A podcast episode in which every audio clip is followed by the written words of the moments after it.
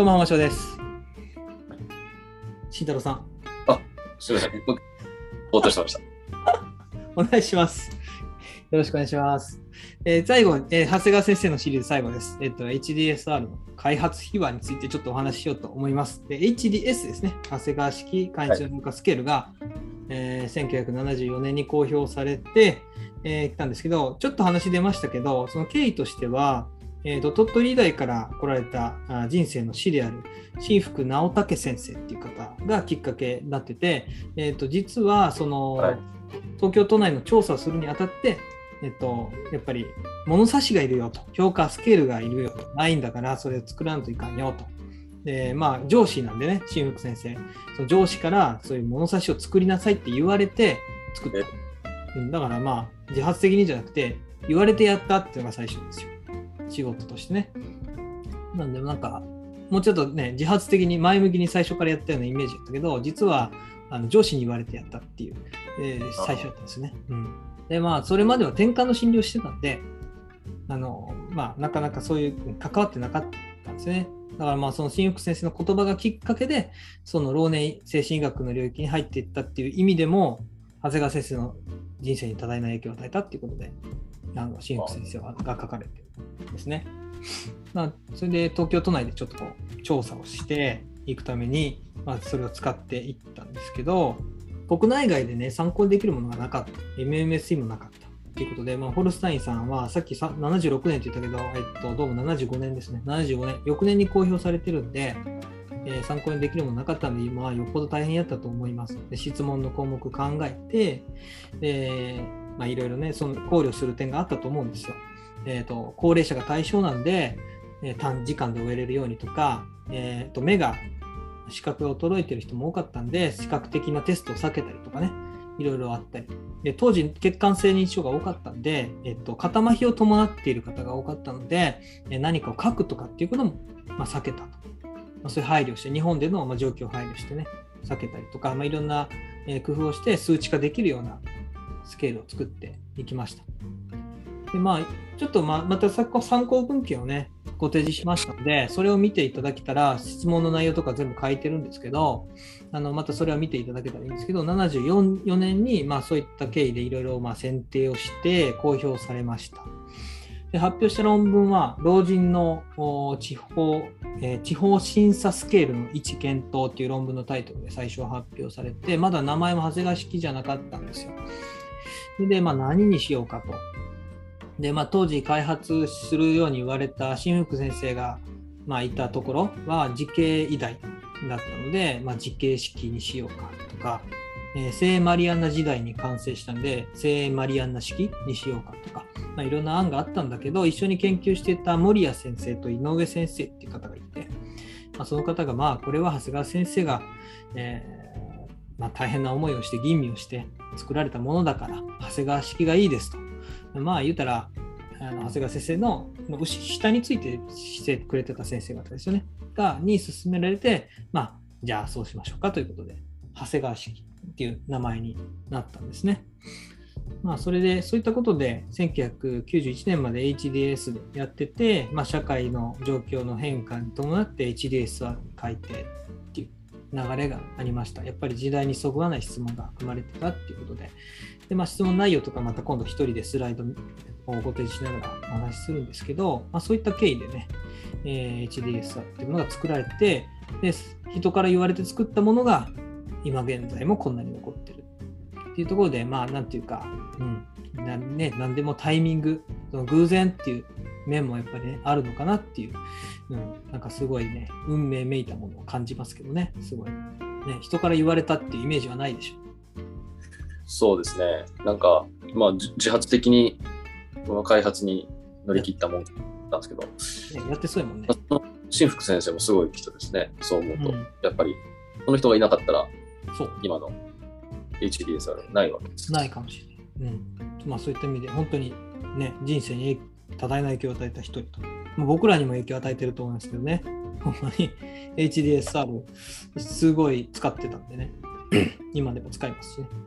ちなみにですけど、その、今の HDSR の、まあその項目ですけど、うんその開発段階で、うん。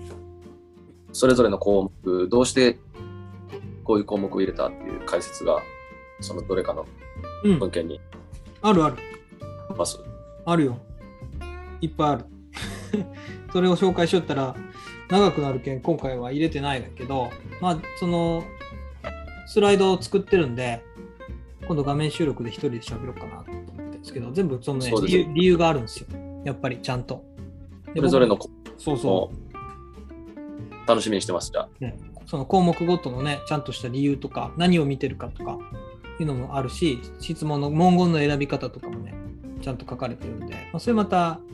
おいおいね、ご紹介したいと思います、ね。はい。まあ、そっちの方がちょっと楽しいかもしれないですけどね、聞くには。そうですね。うん。で、まあ、その HDSR、なんとか正しく使ってもらいたいっていう先生の思いがあります。ので、さっきのこういうのが2020年に出されたっていうのもそういうことやと思うんですけど、そういう思いがあるので、まあ、実施上の注意点を最後にね、ちょっとお話しさせてもらって終わりにしようと思うんですが、まずは、その、やっぱプライドを傷つけちゃうような質問が入ってるんですよね。その、何？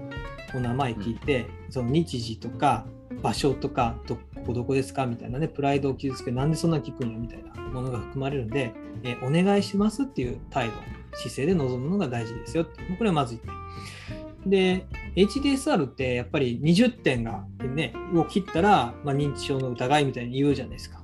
ただまあ、あえてやっぱ疑いって書いてるのは、HDSR で判断をしてもらいたくないっていうことだと思うんですね。HDSR で、えー陽性判定が、うん、そうそう、判定が出たとしても、あの認知症じゃない場合もあるから、その他のね、覚醒状態とか意識障害とかととか、うつ病とか、そういったものが含まれてきたりすると、点数変わってくるんで。だけどまあそういった意味でも画像検査。うつ病とかって機能的な障害なんで、気質的なものがまあ基本的にはないんですよね。なんで画像検査として気質的な障害があるってことが、まあ、ちゃんと同定できたら認知症えの診断として、えちゃんと確定診断できるので、まあ、その辺はやっぱりしっかりと他の検査、問診とかもね、含めて、生活の様子とかも含めて総合的に判断して、えー暮らしの障害っていうところでちゃんと理解して判断していかないといけないなっていうことですね。まあ、その点はやっぱり注意しないといけないとということでね、おっしゃってました。はい。HDSR に関してもざっくりお話ししましたけど、これで以上になるんですが、まあ、長谷川先生4回通してお話ししましたけど、どうだったでしょうかね、長谷川先生の歩み、お仕事。いややっぱりその、ね、あの患者本人に対しての配慮するっていうマインドもあすごい感心するっていうところと、まあ、この今かなり昔から試行錯誤されてつ作ってきたものだと思うんですけどいまだにやっぱり、まあ、これをベースに、まあ、初初期評価であの HDSR を取って、まあ、認知症の疑いっていう結果になったらその時にやっぱこう対応をその後の対応即座にこう検討あのにもしかしたら認知症かもしれないっていううん。ことをこう前提にしたやっぱ対応をこちらもするわけじゃないですか臨床場面でも、うん。こんな簡単な検査ですけど、うん。まあ、臨床場面ではその即座にうん。そういう対応がね、まあ、もしかしたらき危険な行為行動を取ってしまうかもしれないとか、まあ、判断力がこうやっぱ低下しててうん。転倒転落がねリスクがあるかもしれないっていう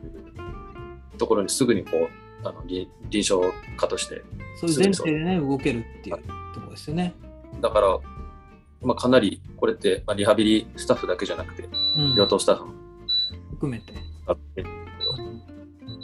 まあ、そういう患者の安全管理っていうところにかなり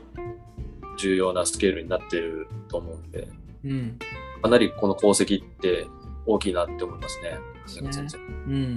やっぱそのさ、えっと前回、前々回から言ってくれたように、やっぱこのマインド、仕事、やってきた仕事を知って、マインドをね、やっぱり、えー引き継いでいきたいな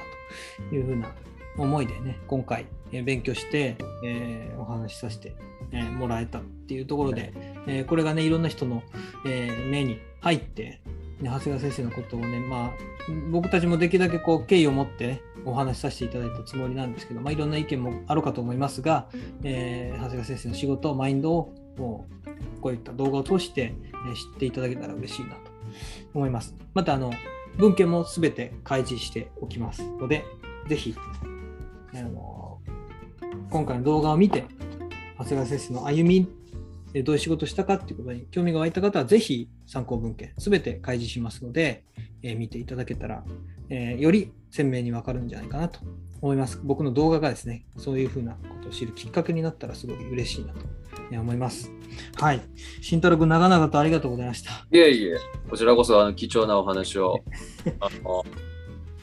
その文献を全部読もうと思うと、まあかなり時間かかるんで、まあ、ようやくした内容を、ね、なんかこう、すごい得した気分です。あありがとうございます。最後、キレなくなっちゃったね。え最後もう言葉にキレがなくなってたね。慎太あ郎さん。本当ですか？かる、けど、まあ、今、12時半とお昼ごお昼前で、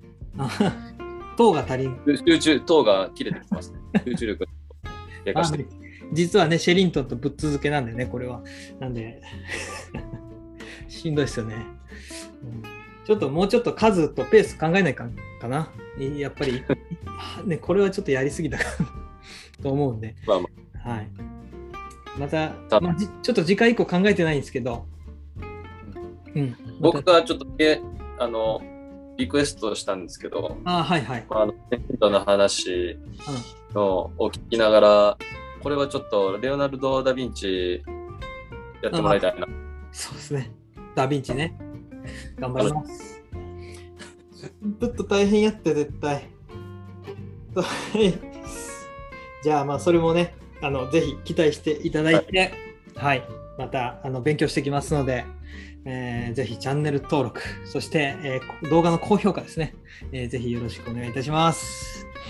はい、長々と、あー長々とって喋ってる、こっちは長々とって思ってるんですけど、あの、まあ、シリーズで通じて、え4本撮らせてもらいましたが、えー最後まで聞いていただいてありがとうございました。ありがとうございました。